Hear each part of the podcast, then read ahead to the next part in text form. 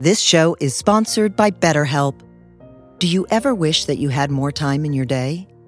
What would you do with an extra hour all to yourself? Would you go for a run? Take a nap? Read a book? The possibilities are endless. Therapy can help you find what matters to you so that you can do more of it. It's a great way to increase self awareness, deal with overthinking, alter negative behaviors, and more. If you're thinking of starting therapy, give BetterHelp a try. It's entirely online and designed to be convenient, flexible, and suited to your schedule. Learn to make time for what makes you happy with BetterHelp. Visit betterhelp.com slash heartwisdom today to get 10% off your first month. That's BetterHelp, H-E-L-P dot com slash heartwisdom.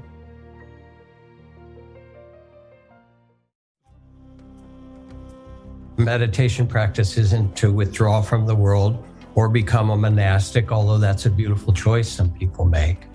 But it's the possibility actually to live and take the activities of our life and bring them alive through loving kindness and compassion and care for yourself and others. People sometimes think that, okay, if I'm supposed to serve, I have to take care of everybody else. But the circle of compassion is only complete when it also includes yourself. So part of practice or right livelihood or spiritual path is not only how do you care for your family community, but how do you do it in a way that also nourishes your own heart or supports you? And those actually can come together in a beneficial way.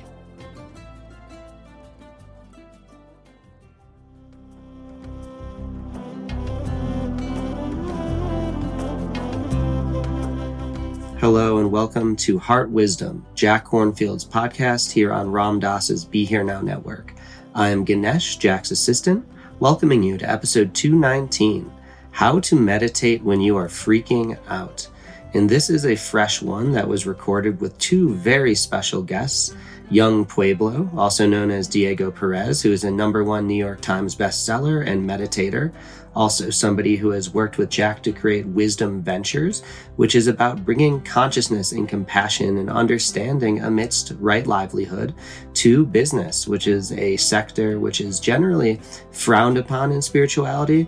But if we can bring a lamp to the darkness, as we have said before, this has a huge potential to change the world very similar to Ram Dass's uh, social venture capitalist network, which he uh, built up in the 1980s in order to do the same thing.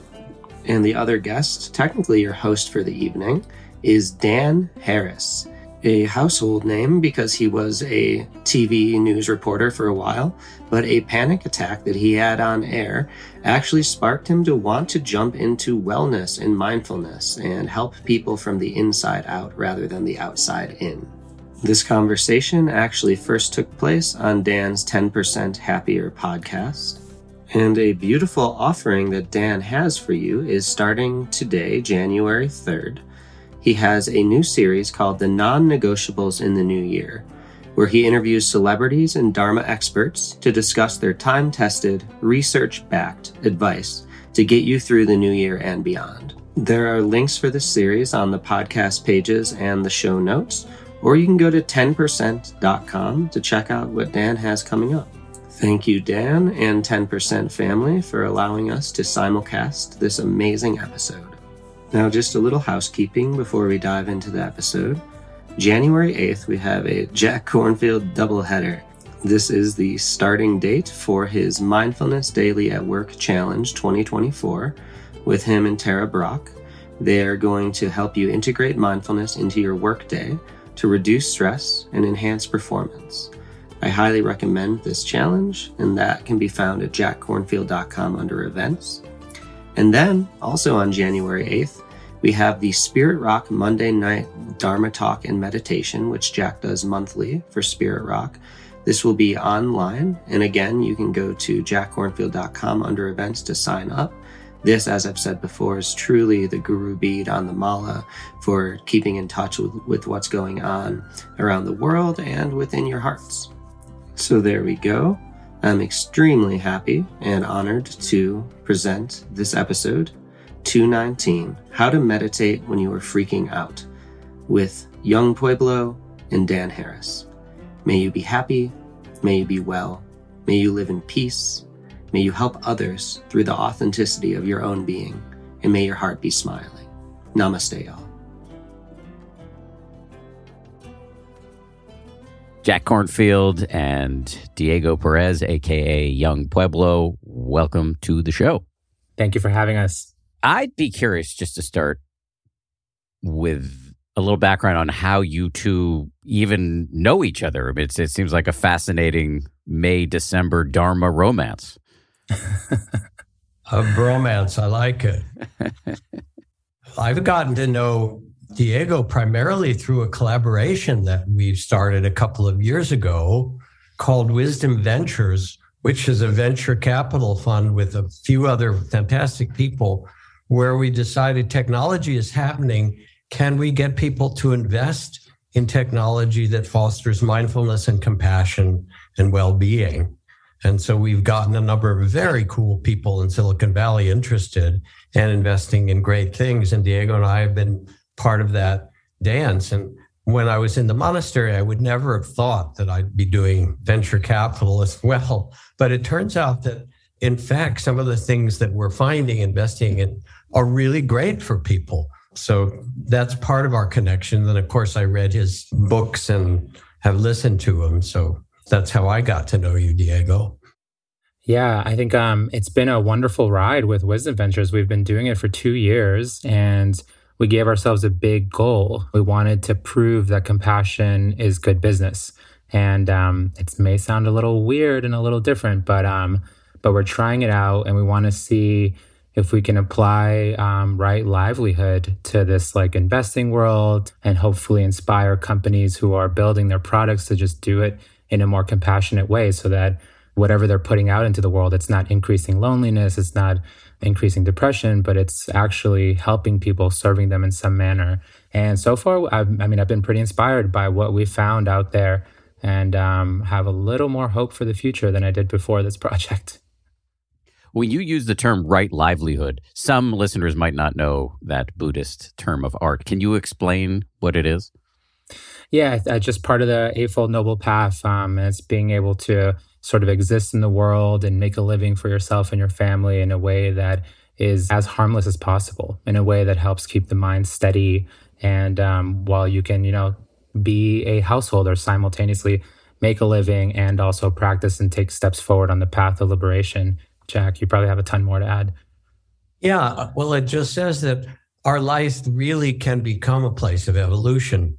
And we spend so much time at work and involved in livelihood and can we do it in a way that's both conscious, that develops a sense of mindfulness and presence and care for one another, and that it actually leads us to an inner well being and an inner sense of, of freedom?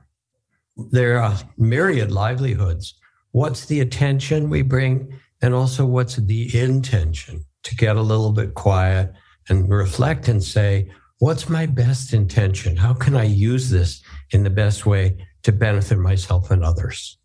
And it's been fun working with this group too, because we're all like a bunch of meditators. We all come from different traditions, different backgrounds, and everybody has a good amount of meditation experience, but we're like the quote unquote like public figures. But the rest of them have like the investing experience, you know, the corporate experience, and the things that are needed to create a strong fund. I'm curious for the two of you. I mean, Jack, you talked about attention and intention. How do the two of you who are engaged in many worldly activities, you write books and hope for them to be bestsellers, you make Instagram posts and hope for lots of mm-hmm. likes, you invest in companies and hope for profit. How do you engage in these worldly activities without letting your intention get out of whack, like personal remuneration, fame, et cetera, et cetera? I'm not saying that's bad. I like both of those things, but how do you hold that in some sort of dynamic tension with trying to help people? It's a beautiful question because the point of meditation practice isn't to withdraw from the world or become a monastic, although that's a beautiful choice some people make. But it's the possibility actually to live and take the activities of our life and bring them alive through loving kindness and compassion and care for yourself and others. People sometimes think that, okay, if I'm supposed to serve, I have to take care of everybody else But the circle of compassion is only complete when it also includes yourself. So part of practice or right livelihood or spiritual path is not only how do you care for your family community, but how do you do it in a way that also nourishes your own heart or supports you? And those actually can come together in a beneficial way. I think the reality is too, and I forget this exact sutta, but the Buddha talks too, you know, in one of his um, addresses to householders, how when you make money, you know, giving us percentage as dana, as gifts to the sangha or helping people, and then other percentages for maintaining your household and other percentages for maintaining the future of your household. I think the reality for me personally is like I come from an extremely poor background. So I have responsibilities, you know, I have to be good to my wife, I have to make sure to take care of my mother and father and help other family members who are struggling back in Ecuador. So the reality is that I know in every pursuit that I take that I have to do it fairly, right? So that the people that I'm working with are also gaining in some way and that I'm gaining in a way that's not like excessive, where I'm not like just there for greed and power and money, but I'm there to act in a good way and then receive in a good way. And then with what I receive, I try to hold that as compassionately as possible and and give. I understand fully what you're talking about. Mm-hmm. Well, there are a couple points there to amplify. Jack, when you said the circle of compassion is incomplete without compassion toward yourself, and that can fit into right livelihood because it's okay to make money for yourself. And we are gregarious animals, as one uh, psychologist has said, and we like to be viewed through the eyes of others. And it's okay to like a little positive attention. And Diego, I understand from what you said that you know part of how you keep this in in check is by being generous, and that goes all the way back to the Buddha. And yet, the mind, desire, greed, Mara, to put it in Buddhist terms, is a sneaky son of a bitch. So I'm just wanting, like, for me, I notice how sneaky it is, how easy it is for me to get caught up in my own ego as I do all the various things I do. I actually, I mentioned this on a recent podcast. I got a tattoo recently, right here for my birthday FTB OAB for the benefit of all beings to be able oh, nice. to remember everything I'm doing should be not just, you know, with my head up my ass. Anyway, so I'm just curious, you know, I'm not saying people need to go so far as to get a tattoo, but what else do you recommend to try to keep the self gratification in its right place? I remember decades ago when I first became friends with this teacher, Ram Dass, who died a few years ago. And one of his great gifts was that he was very self revealing in his teaching, and everyone go, Oh, I'm like that too. So he said, I would come into a hall and here he's wearing white robes and beads and sort of at that time, Baba Ram Dass, the guru figure. He said, and the first thing I would do would be to count the house, see how many people have come to admire me. The thing that mattered as he described it is that he was amused. He had a sense of humor about it because the idea isn't to get rid of desire. Okay, I should never have desire. Good luck, you know, or I should never get irritated. But to see that that's not who you are, that's a part of the psyche that we're built in as human beings and say, oh, yeah, yeah, there's the ego. Thank you. Thank you for trying to make me prominent or take care of me. I appreciate that. I'm actually good now, just doing what I care about. And this capacity that we have to step back with a mindful, loving attention liberates us, not by getting rid of things, but by remembering that we can rest in really what matters to us. I was thinking too, like on a really sort of practical level, you got to meditate every day. Even if you're meditating a few minutes or an hour, I think that's how I personally keep my feet on the ground. If I'm every day reconnecting with the truth of impermanence that's happening in the body, then that helps me whenever chunks of ego are developing, it helps just uh, burn them away and to still have a lot more to you know understand to develop to let go of as an individual but being able to sit in practice and for you yourself to have confidence in the practice for those who taught you to have confidence in the way that you're practicing then that keeps you safe. The morality that you take not killing not stealing and that in combination with your practice it helps you just continue that slow patient walk to total liberation and I feel like uh, with the people that I work with and even with my audience, I'm like, hey, if I ever stop meditating, do not read what I write. It is not good anymore, you know? So it's like holding myself publicly accountable. you use the word practice and listeners, just so you know, but right before we started recording, we drew up a little mini agenda of things we wanted to talk about. And one of them was how to keep it up, how to have a practice of mindfulness and compassion and actually implement it with some regularity. Diego, let me just start with you on that front. You made a reference to meditating every day. I think a lot of people will say, shit, I can't do that. What do you say to those people? I say you have to think about what got me to practice every day was that I saw a little bit of the benefits when I would go to retreats 10 days or three days or one day courses, and I would see, okay, I'm gaining benefit from this. So let me double down on this investment. It feels like the biggest investment that I make in my life is the time that I put on the cushion. And the returns from it are absurd. There are such big returns. Like, not only are you more peaceful, more aware, more conscious of the way that you act in your relationships, but your capacity expands. So, if you're a person who likes being productive in the world, then your productivity is going to just grow and develop, and your capacity of what you're able to do, what you're able to see, your creativity expands. So, to me, it's like not only is this making my relationship between me and myself better, but between me and my wife, me and my parents, and all of my work. And on top of that, I'm gaining wisdom into how this universe functions and what causes me suffering. So I can't really give all that up. You know, I need to put time on the cushion so that I can continue developing. So I think about what you gain from it, and um, that helps me sit down every day because I don't I don't want to meditate every day, but I do it because I know it helps the best version of me come forward. And I'll add to that. There's a passage I read in Scientific American, so I more or less believe that it's accurate, where Albert Einstein said, if you can drive safely while kissing a girl, you're simply not giving the kiss the attention it deserves, right?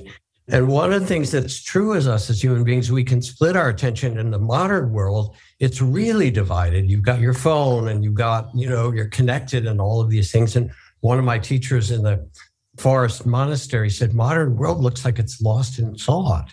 It's lost its connection with one another, with body, with heart.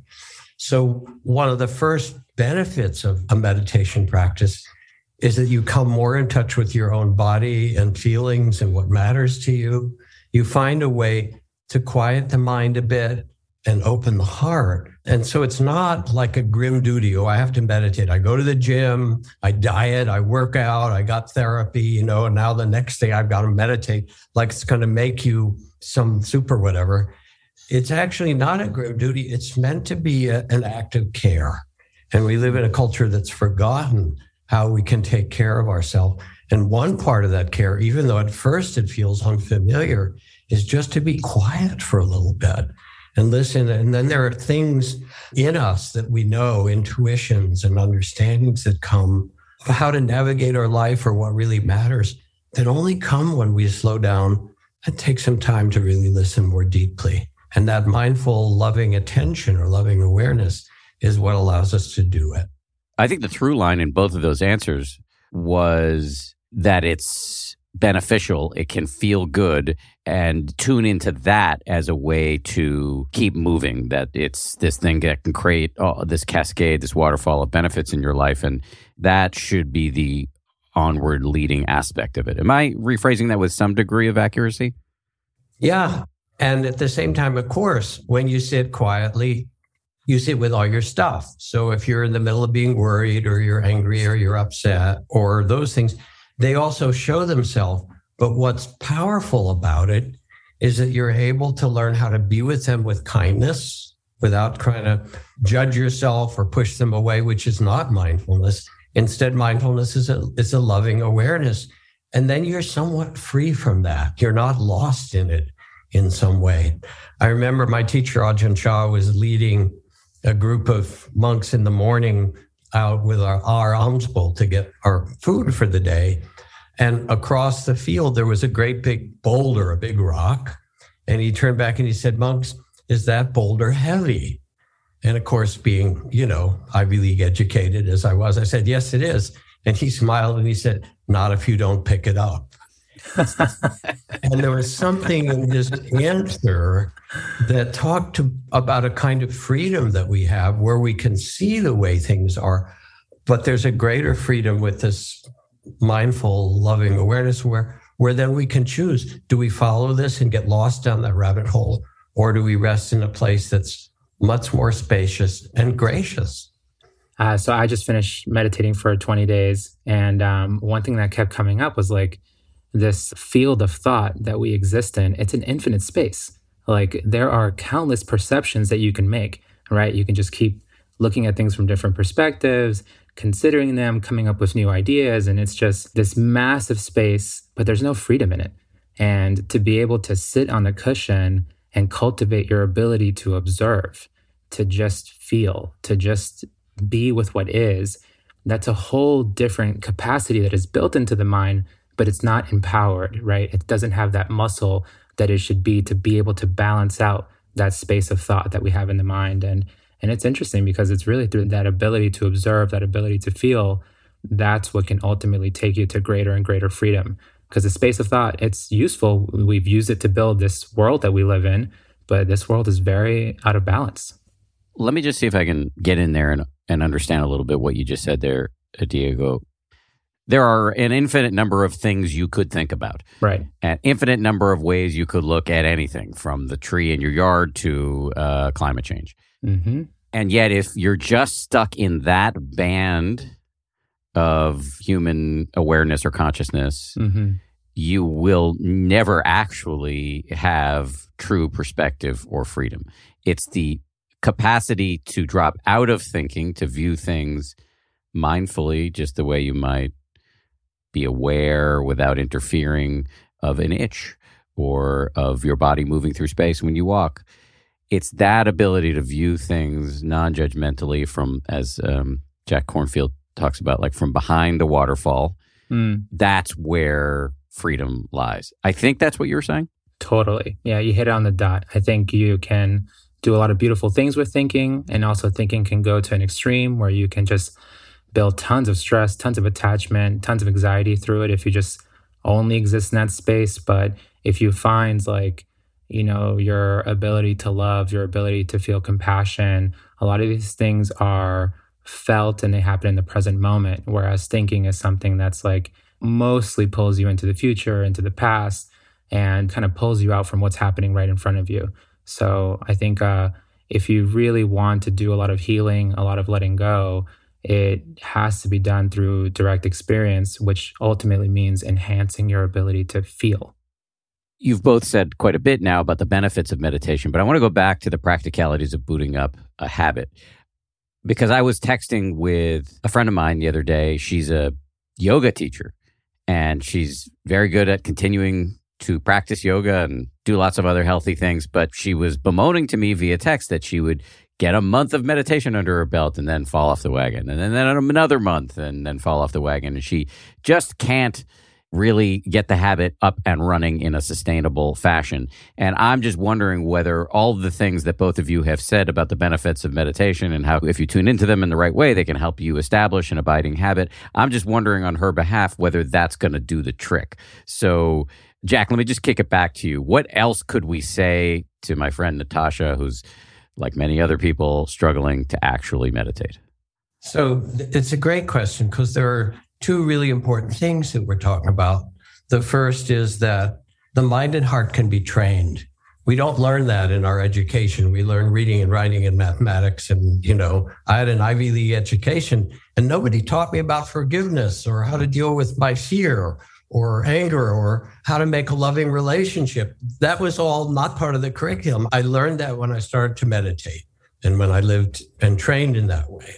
So we can learn that and it serves in every circumstance. The great ones of building your life and business and the ones I've worked this week with somebody who is in the last couple of weeks of their life. And the fact that they learned to meditate meant that they knew how to be with pain in their body or the fearful stories and be a loving witness of it, not be so caught in it. So they could be a lot more peaceful. So that's the first part. The second part is that we can't do it alone. That in fact, part of the answer to your friend is that we need community. That's why people gather together to meditate, whether it's in a class or a retreat or online. That in some way we really need to support one another. And that's been built into certainly in the Buddhist practice, but it's there everywhere in the Christian, whenever two or more gather in his name, and the Jewish minyan and the Sufi Sohbet and all of these things. We support each other, especially when, as you say, it's hard to keep it going and sustain it. And one of the things I've been involved in the last couple of years also is an online community called cloudsangha.co. Cloud Sangha, S A N G H A, which is a Sanskrit word that means community. And people meet in small groups of six people once a week and talk about their practice, what's helping them, not talk about their meditation, but this week, my daughter my teenage daughter got really angry at me, or this week I have two toddlers and I got overwhelmed. Here's I work with, or this week I wrote these new poems and I realized I, I want to do art. Um, and my meditation let me get quiet and do it, you know, and people share what fosters well being or how they navigate what's difficult. And because we care about each other deep down, the fact that you're going to meet once a week with somebody and talk about it means, oh, I guess I really have to do it. so maybe there's a little inner shaming in there, whatever, but an inspiration. But we help each other. And I know when I sit in front of a group in a retreat, there'll be some days where certain people are really squirmy and restless. And the fact that there are other people sitting quietly around them gives them a sense of we can do this. And not only can we do it, but we can open to a space of well being that we support each other in.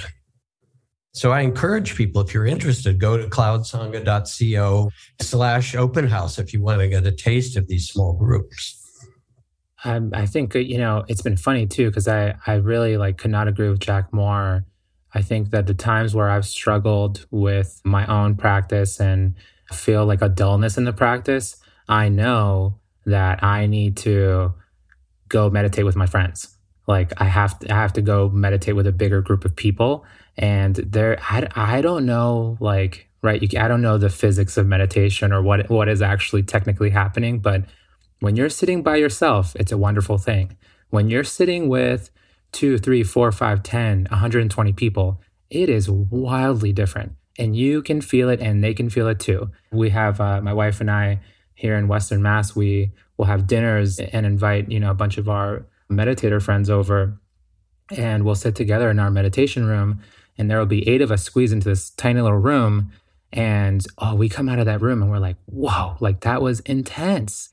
And that's just kind of how it is for all of us because we're doing it as a group. And I don't know why. I mean, I don't know if you know more why, Jack or Dan, why it is like that, but there's something to it. Well, we're connected. You know, if, if you put a violin on the table and pick up another violin and play it, the strings of the violin on the table are going to resonate. Mm. And the whole notion that we're separate is one of the problems in Western mm. culture. We have to respect individuality, but the fact is we're woven in with the rainforest. We breathe each other's breath. And as you get quiet, you feel that sense of connection open mm. in a way that is very different than our sense of separate self and isolation. And it's a blessing to feel it. Yeah, that, that reminds me of a quote by Jiddu Krishnamurti that I read a few years ago. And he kind of like pokes fun at everybody and he's like, You all think you're different, but you're the same. Like, you, you know, we all feel sadness. And then he just starts listing out all the emotions. And I'm like, Oh, yeah, that's right. It's like the same mechanism happening for all of us. On this community tip, I mean, I completely agree with you. I have this little, I don't think I'm alone in this, but I'm probably not in the majority, but I have this little quirk where I don't like sitting in a meditation hall when I go on retreat because I get self conscious and get like performance anxiety, or I, I start swallowing a lot. I get like all this extra saliva in my mouth, and I feel like I'm bugging everybody around me. So I, I tend to sit alone, and yet the benefit I get from having friends who also meditate is immense. I mean, I just got off an hour and a half Zoom with a friend of mine who got off a month long retreat, and just talking to him about it and seeing like all of the learnings kind of not only come out of his mouth as he's explaining to them, but kind of like come off of his person as he's explaining them too. It's obvious that he's kind of got some wisdom in his molecules, and that is really that's it's like the most positive kind of peer pressure. You could also just call it love. That it's really the support that we're there for one another And in it, when you, I notice when you talk about your friend that there's this sense of warmth, and that's what we share with one another. Let's let's do this together. Let's support each other. So that, that kind of brings us to another thing that was on our little agenda. We were talking about how if you meditate, you're going to see lots of tough stuff. It's inevitable. It actually means you're doing it right. And there's lots of great stuff too. And it's easy to overlook that given that we have this evolutionarily wired negativity bias. So, Jack, this was your suggestion. I'll, I'll hand you the mic. Why did you want to talk about joy and well being? Because meditation can get confused with either a grim duty, as I said, or in some way a self improvement project that's more about how I look and how I am. And it really is more tuning into something that's much deeper and more innate. So there's a couple of things that I actually want to read and sort of make part of this. This is a an instruction from, you know, 2600 years ago from the Buddha saying live in joy and love even among those who hate. So this is an invitation. Yes, there's hate in the world, but that's not the only thing that's happening. There isn't just war and conflict. There's people making breakfast for one another and moving aside so you can go through the door. There's a billion acts of kindness.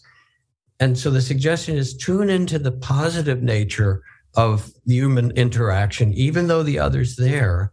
Let it lift you up and then let you bring it back to others. It says, live in joy and health, even among those who are afflicted, or in peace, even among the troubled. You can find a different way.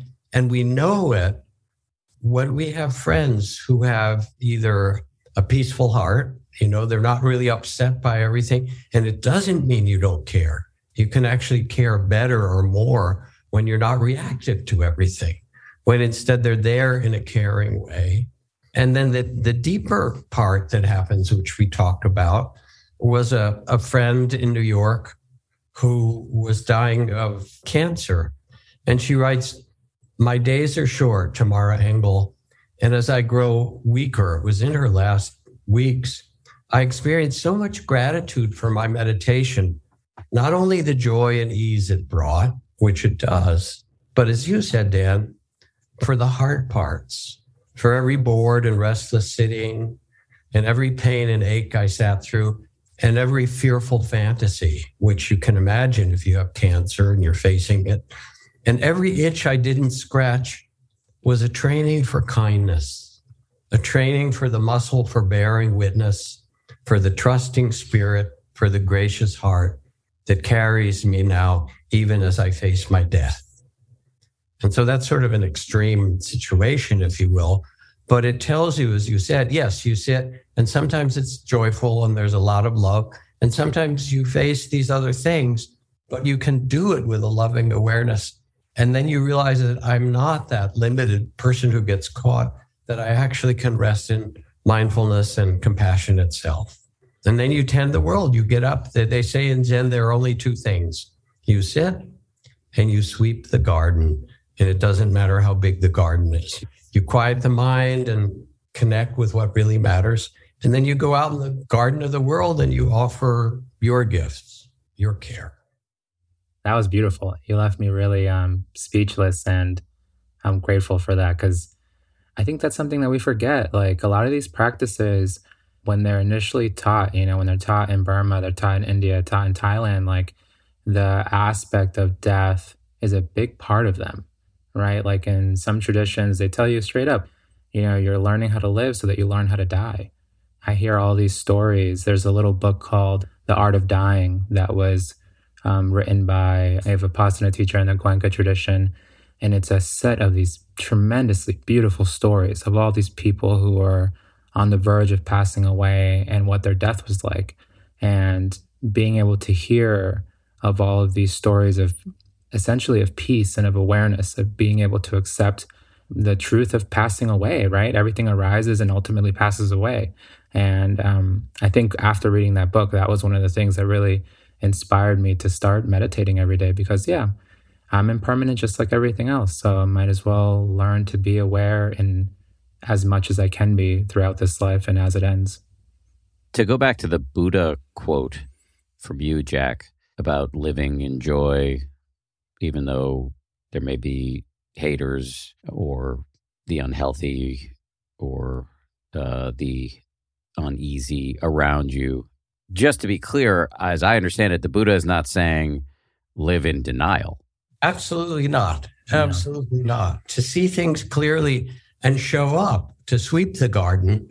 But, you know, I know if I go to a refugee camp, they don't want me to come in angry at all the wrong things people have done and depressed and so forth. They don't need that. They actually want somebody to come and say, there's possibilities even in the difficult situations. Here's what you can do. Here's how you can at least sustain your well being. And that's an extreme circumstance.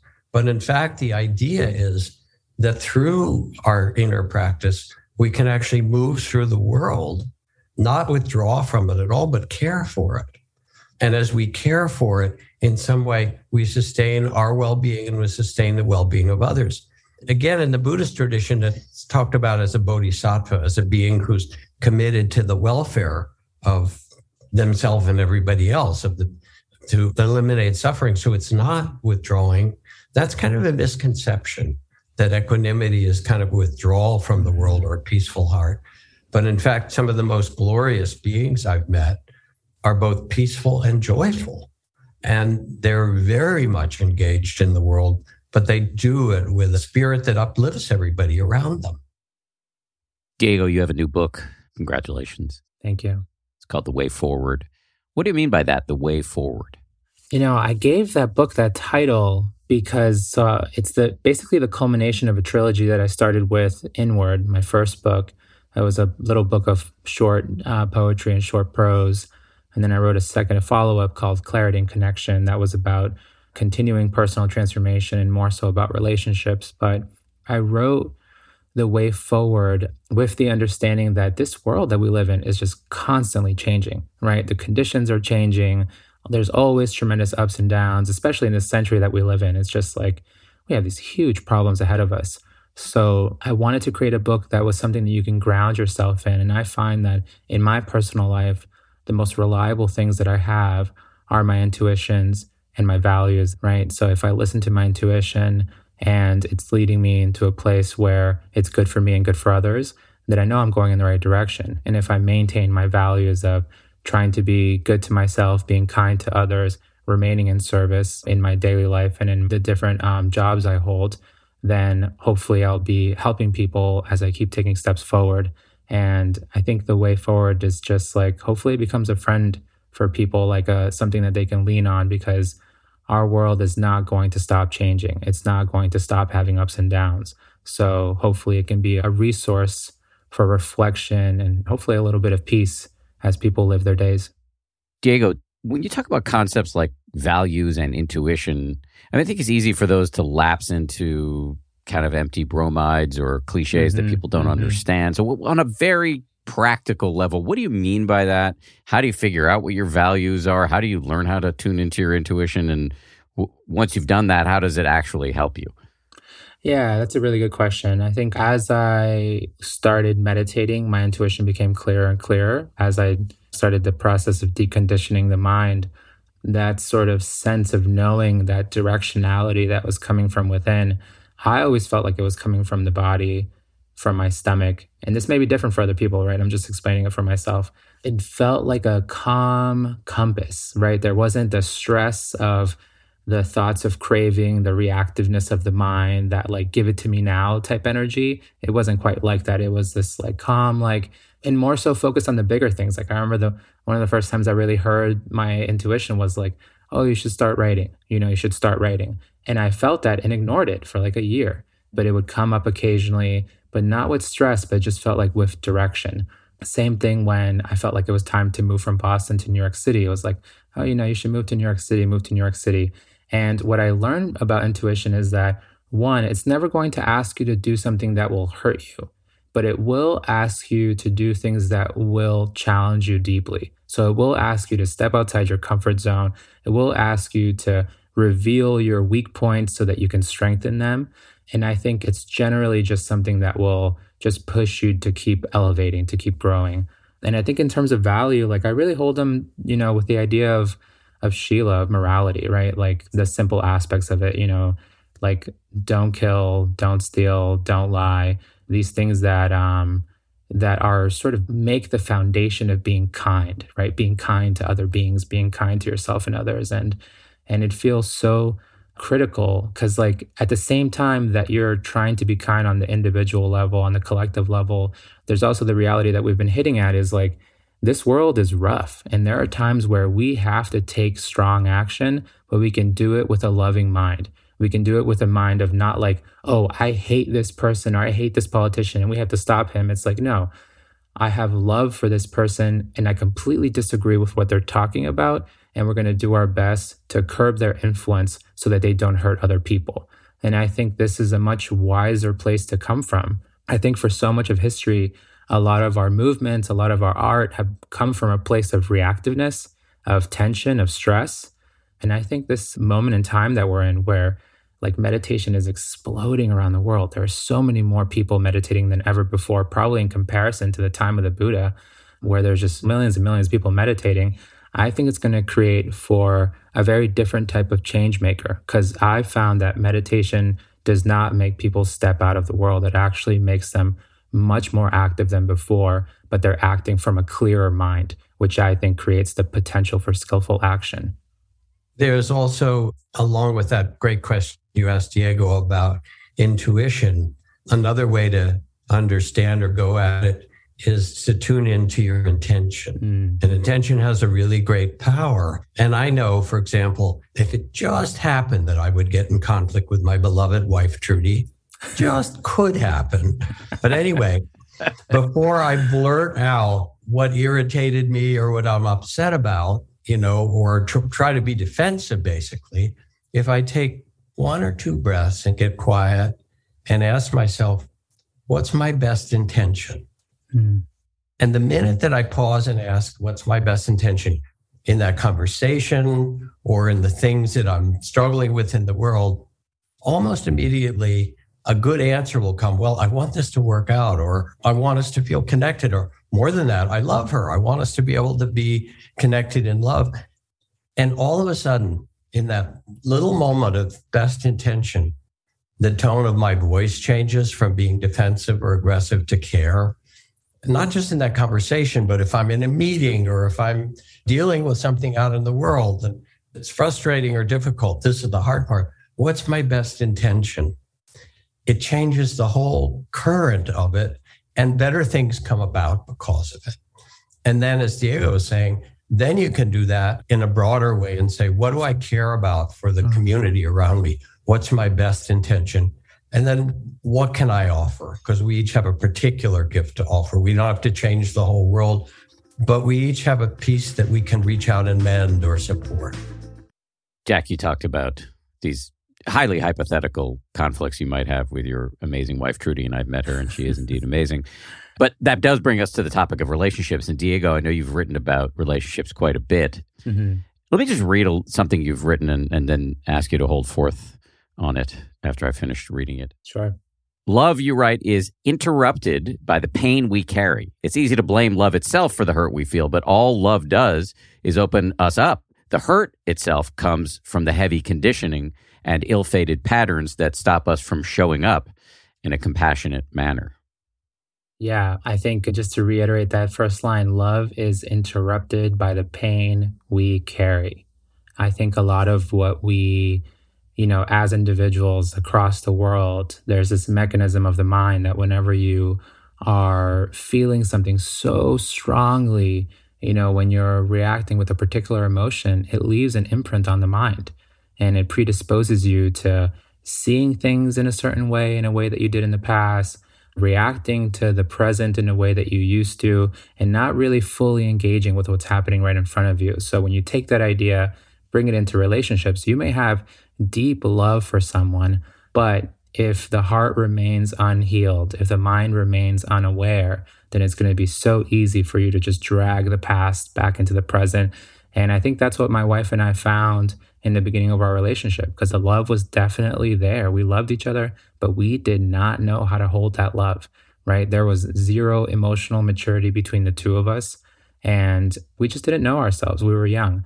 And it wasn't until we started meditating where we were both dealing with the past pain that we carried from our childhood, from teenage years, from the time in college, from the way that we were not able to treat each other well. That as that pain, as those unaware patterns started deconditioning, unbinding, we started letting them go, we found that it was so much easier to connect with each other, so much easier to have conversations more peacefully and just sort of exist you know, and move through the day with that bit of awareness where we were turning that lens inward so that I could see, you know, within myself, like, oh, these are the way my emotions are moving. And even though for some reason I'm feeling this tension inside and I want to make it my wife's fault, it has nothing to do with her. Right. And sometimes, surely, you know, I'll say something that I should apologize for, or she'll say something. But we found that a lot of the time, maybe like 80% of the time, it's like we will just try to take these tense emotions and make them into some type of argument that isn't really there, that's like baseless. And um, being aware of that has helped tremendously with just building harmony between the two of us.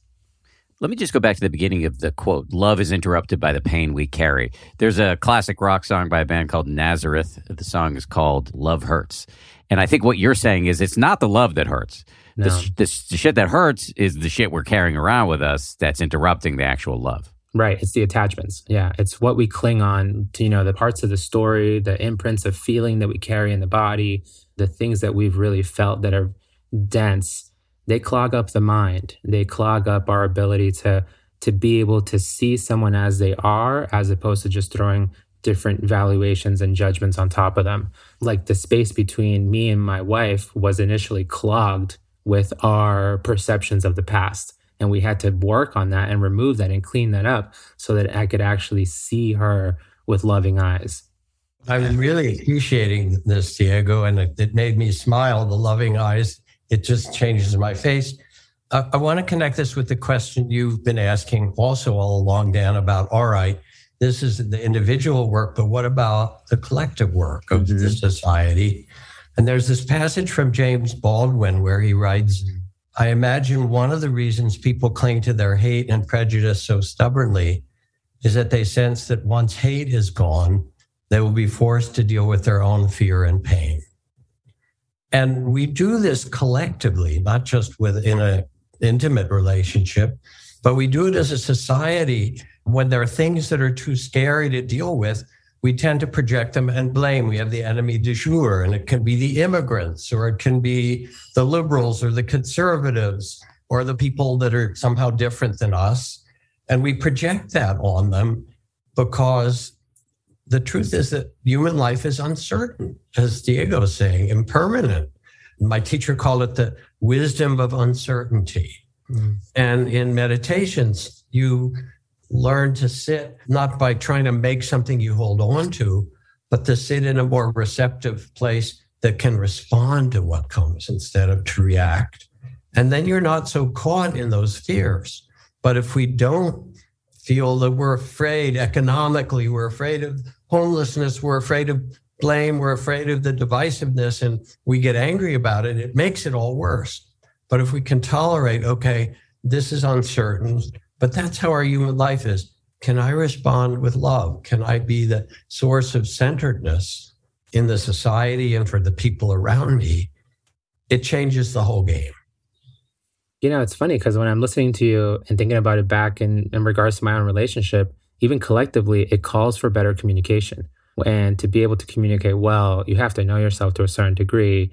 And there has to be this aspect of giving each other space so that we can listen selflessly. And what I mean by listening selflessly is like, I'm going to try to take in your perspective as best as possible without placing judgments onto it because I want to see what is happening from your direction. And then we can take turns and then I can tell you my perspective. As my wife and I were realizing how silly the mind will be in trying to place blame on the other, even though there's there's no real logical pathway to create the actual blame point I mean, she was just telling this story to a group of friends yesterday where we were both working in separate rooms. I was working on my laptop in the kitchen and she was in the living room. And she came in laughing because she, um, and she told me, she was like, I just spent the last three hours trying to figure out how this feeling I have inside of me is your fault.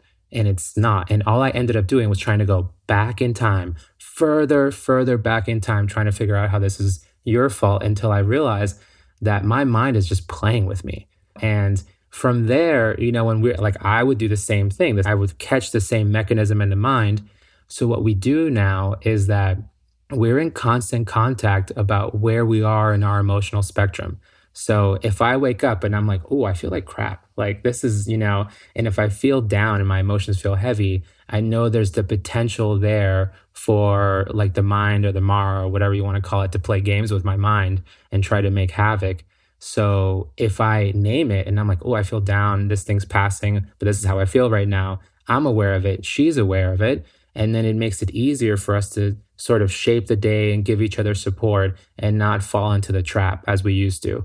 And um, being in that type of contact on that one on one level, I think makes me wonder is there a way for us to set society up better so we can be like that on a more collective level to figure out um, how people can share their truth and where they are in a way that everyone's perspective feels seen? I mean, I think communication skills are incredibly important. Some people that I suspect Jack knows, uh, Dan Clurman and Mudita Nisker, who are Buddhist inflected communications coaches who have had a incalculably positive impact on my marriage. And I'm the only person they're treating, so it has nothing to do with uh, my wife's communication skills.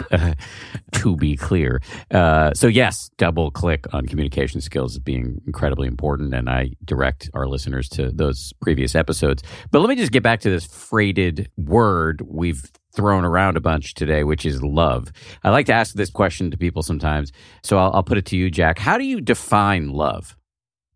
First of all, it's not something that is amenable to a simple description. It's something that we know in ourselves. And it's kind of like gravity. Nobody, even the best of the physicists, they can write an equation, but it's part of the mystery of the universe that things attract one another. Maybe love is just gravity in another less physical form but it's the deep connection that we have.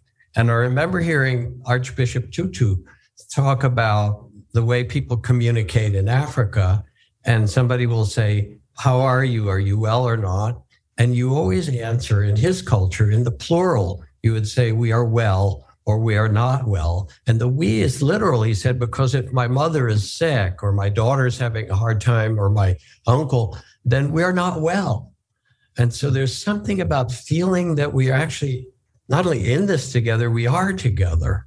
And it's that openness. Now, it also connects with the other piece that I was saying, Dan, about the way in the world, how much we project the enemy or someone different or the opposite. But when there's so much fear and divisiveness, underneath all that is because we care. If you didn't care, you wouldn't get riled up or you wouldn't be mm-hmm. afraid for the future. You wouldn't be angry and so forth. And under that anger or under that fear and so forth is the fact that it matters to you, that there's a place of care. And this care comes, you don't have to think about if your hand touches the hot stove, you just pull it away.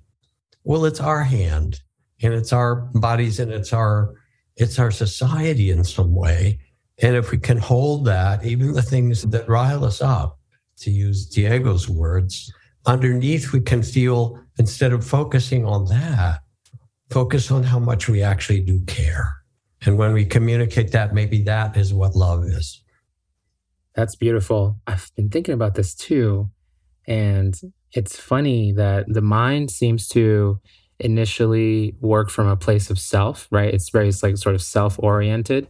And um, when you put the mind through a deconditioning process and you start meditating and you build awareness, you build wisdom, you gain insight to the truths of impermanence, of misery, of no self, what ends up happening on a pretty wide level is that the ego gets thinner and automatically love starts developing. And there's something about like this inverse relationship between ego and love where the ego gets smaller and smaller and smaller, and the love in your mind gets brighter and brighter and brighter. And that love comes with a quality of selflessness where you're able to look at others and, and look at them and think, you know, how can I help you without necessarily wanting something in return? And now I'm not talking about going into extremes, right? Like I think the human mind likes to sway from extreme to extreme. So I'm not saying like, oh, you become a martyr and you're just like constantly helping people and then you exhaust yourselves and burn out. No, I'm not saying that. I'm just saying that there's more space for love in the mind as the ego decreases. And I think love just like carries this lightness, this selflessness, like what Jack said, this care, and it puts it all into action. It's not just a feeling, it's literally an inner movement that will help you act skillfully and compassionately in the world. And I think when, you know, people wonder like what happens? Like what happens with people who like make so much progress and have meditated for so much time and have reached high levels of development? Yeah, they're not living from a place of ego, but the mind sits on compassion, right? It is thinking from a space of compassion and I think I think that's beautiful. One of the things that's tricky about talking about love within a Buddhist context is that the Buddhists also talk about non-attachment. And so how do you hold love, which a lot of us think about as non negotiably, definitionally, including some attachment. I'm attached to my son, I'm attached to my wife. How can I love them and yet be non attached like a good Buddhist should be? I mean, it's a great question. And it's you can experiment with it with your children if you want them to be a certain way, I want them to behave this way, I want them to not do this and to do that, and you attach to how they should be or how they are, they feel it and they feel it as a pressure and it doesn't feel that great. And in a way, it sort of sets you a little at odds of each other. Another way of being with that child instead of how they're supposed to be is the love that says, I want you to be the best you can be. I want you to blossom. I, because I love you, I want you to grow in these ways. And so the love is really tuned into the well being of that person rather than how we think things should be. And when you notice that, you start to see, oh, the more attachment, the more struggle and suffering. Without the attachment, there still is profound care, but the mm-hmm. care is there without the holding on and your ideas and you're trying to manipulate. And I mean, try it in your marriage, in your family children feel it. You know, if you're trying to make it a certain way rather than loving them as they are and saying, here's how I can support you, what do you need, or whatever, it's a very, very different channel. And then more deeply, who you are, Diego points to this. When you're born, who you are is awareness, is consciousness, is loving awareness. When a baby comes out, most of the time, they're held with love. This is an amazing thing. Here's a whole other human being and when someone dies and you have the privilege of being with them as they die, if they're conscious, you hold their hand and all that's left is that field of love. I love you and so forth. How about in between? We go through all these things, but underneath, we actually are human beings with consciousness. And we know from the very beginning this connection and love. And then we navigate as we do. The more attachment, the more fear and confusion and holding, the more we suffer. And the less, the more instead it becomes care, the more gracious we become. I, I couldn't agree more with you, Jack. I think you just you hit it on the dot. Because I asked myself, like, how do we hold a relationship if there are no attachments, right? Like, how do we hold it? How do we take care of it? And if attachments are constraints and control, then the way that we hold our love for each other is commitments right? And we're talking especially between two adults. It's like if we're starting a relationship and you're honest and open and vocal about these are the things that I would like in the relationship. And if I can commit to them, I will voluntarily commit, right? There's no coercion. There's no like, you have to do this or there's like an ultimatum. It's more so like, yes, I can commit to XYZ. This feels good for me. And it's coming from, you know, I'm hearing you and I feel that within my capacity, I can do this for you. And um, I think coming from a place where these commitments are voluntary and you find that sort of middle ground for the both of you that really feels genuinely good, then I think that's like a beautiful place to exist within a relationship because then everybody feels heard and safe as opposed to coerced. Another way I've heard this discussed and this addresses a bit of a different issue than what you guys have been dwelling on, but some people will, I've heard them say to Buddhist teachers or to me, well, you're telling me I should be non attached, but does that mean I shouldn't love my wife or my child? And one of the ways I've heard this described, and both of you probably heard this a million times, is it's like the difference between if you're holding something in your hand with a clenched fist or holding it with an open hand and it's resting on your palm. You're still connected to the thing in your hand. You're just not grasping. Absolutely. You also can't receive with a closed hand, right? So, like, if you're just gripping on and trying to hang on to everything, you yourself are missing so much. So, if you're really trying to love, to give and to receive, you have to have an open hand. This has been a pleasure, gentlemen. Is there something I should have asked but didn't? There are places you wanted to go that I didn't bring us? I have a question for you. Is that okay? Sure. I'm curious what it did to your mind when you, you know, chose to step away from TV. Like did that affect your meditation and how did that you know, when you're when you were meditating was the point of ego was it just looking for other things to grab onto or yeah, like I'm curious about that because I I remember when I, when you and I met I think in like 2018 and we did our our first podcast together, you seemed different in a good way. Not that you were bad before, you were great before, but I'm like, oh, this is like a slightly different guy. so that's interesting. So you're you're wondering if like between 2018 and now if these changes whatever it is that you're perceiving might be linked first and foremost to stepping away from TV news? Yeah, and also how that impacted your meditation, you know, not being seen by so many people all the time. Well, I actually think two things there I'll try to answer economically. One is that in 2018, the year you met me, I had a major event in my life, which was I got a 360 review that I have probably mentioned on this show before, definitely mentioned on this show before. It's the, the kicking off point for the next book I'm writing, which was where I, I did an anonymous survey of the people in my life about my strengths and weaknesses. I don't remember any of the strengths, but I sure as shit remember the weaknesses, and there were many. Uh, and um, that really had a huge impact on me and got me more into loving kindness meditation specifically, mm. which has had a huge. And I did a little bit of it, but it was a little. It was kind of like a contemplative side dish. But for a long time, I, or for many years, I moved into doing it as my primary practice, and now it's still central, but not the only thing I do. And I think that's had a huge impact on me. And yeah, I think stepping away from the news has been good for my life and for my meditation practice because I'm, you know, less exhausted, less pulled in mm. so many mm. directions.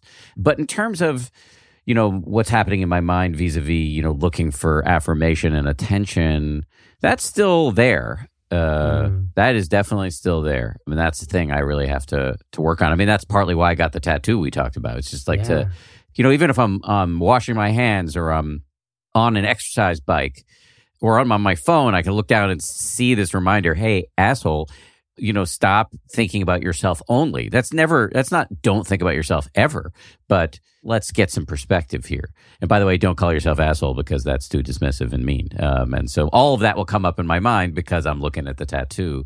Yeah, I don't know if that fully answered your question, but that's what came to mind. Oh, totally. Thank you. Yeah, thank you for being, um, yeah, vulnerable and honest. That's really cool. Happy for you. Yeah, and you can always say, "Okay, dear asshole." You can make a little asshole. One more thing: a lot of appreciation for the ten percent happier. The name of the podcast and your work and your book and so forth. That you actually emphasize happiness, whatever percentage it is. I don't know how we measure that. The great poet Jack Gilbert said, if we deny our happiness, we also lessen the importance and the availability um, to the people who are suffering in the world. You know, people don't realize that um, it's okay to be happy. And in fact, it infuses you with the care and the love and so forth to take care of others. And there was an interview that my dear friend Wes Scoop Nisker, a radio journalist for years who died this week, had with Gary Snyder, um, one of our greatest environmentalists and poets, Pulitzer Prize in the decades ago for Earth Household talking to Gary not that long ago, saying, Gary, climate change is getting worse. The environment is getting destroyed. We're losing species. The oceans are rising. what do you have to say to us after 50, 60 years as an environmentalist to help us? And Gary looked back and he said, don't feel guilty. He said, if you try to save it out of guilt or blame or anger, those are the very forces that have put us in this predicament to start with. Wow. He said, if you want to save it, save it because you love it. You wow. know, because that's the power that has mothers pick cars off their children. It's the only power that we have that really is a match for those other destructive forces. And so in 10% happier, you're actually inviting us to have a different kind of power and a different way of relating to the world from an inner sense of care and well-being. And I just want to appreciate that. Well, uh, thank you. And I did it uh, all by, you know, ripping people like you off. hey, we're all we're all thieves in that way. We, we stole from the Buddha who took it from the previous Buddhist. We put in the chat um, cloudsangha.co slash um, uh, open house and wisdom ventures for people who are interested. Can they take a look at that? If they yes. want to follow up? Yes, I was at you preempted what I was just going to ask you, which is just to remind people of your latest projects. And so for Jack, we'll put in the show notes uh, Cloud Sangha and also Wisdom Ventures, which of course uh, Diego's involved in. And Diego, please just remind us of the name of your most recent book and anything else you want us to go check out. Yeah, the, um, the Way Forward is my newest book, my fourth one, and um, I'm really having a lot of fun on Substack. So yungpueblo.substack.com if you want to read my new longer writings that I'm sharing there. And of course, let's not forget your Instagram.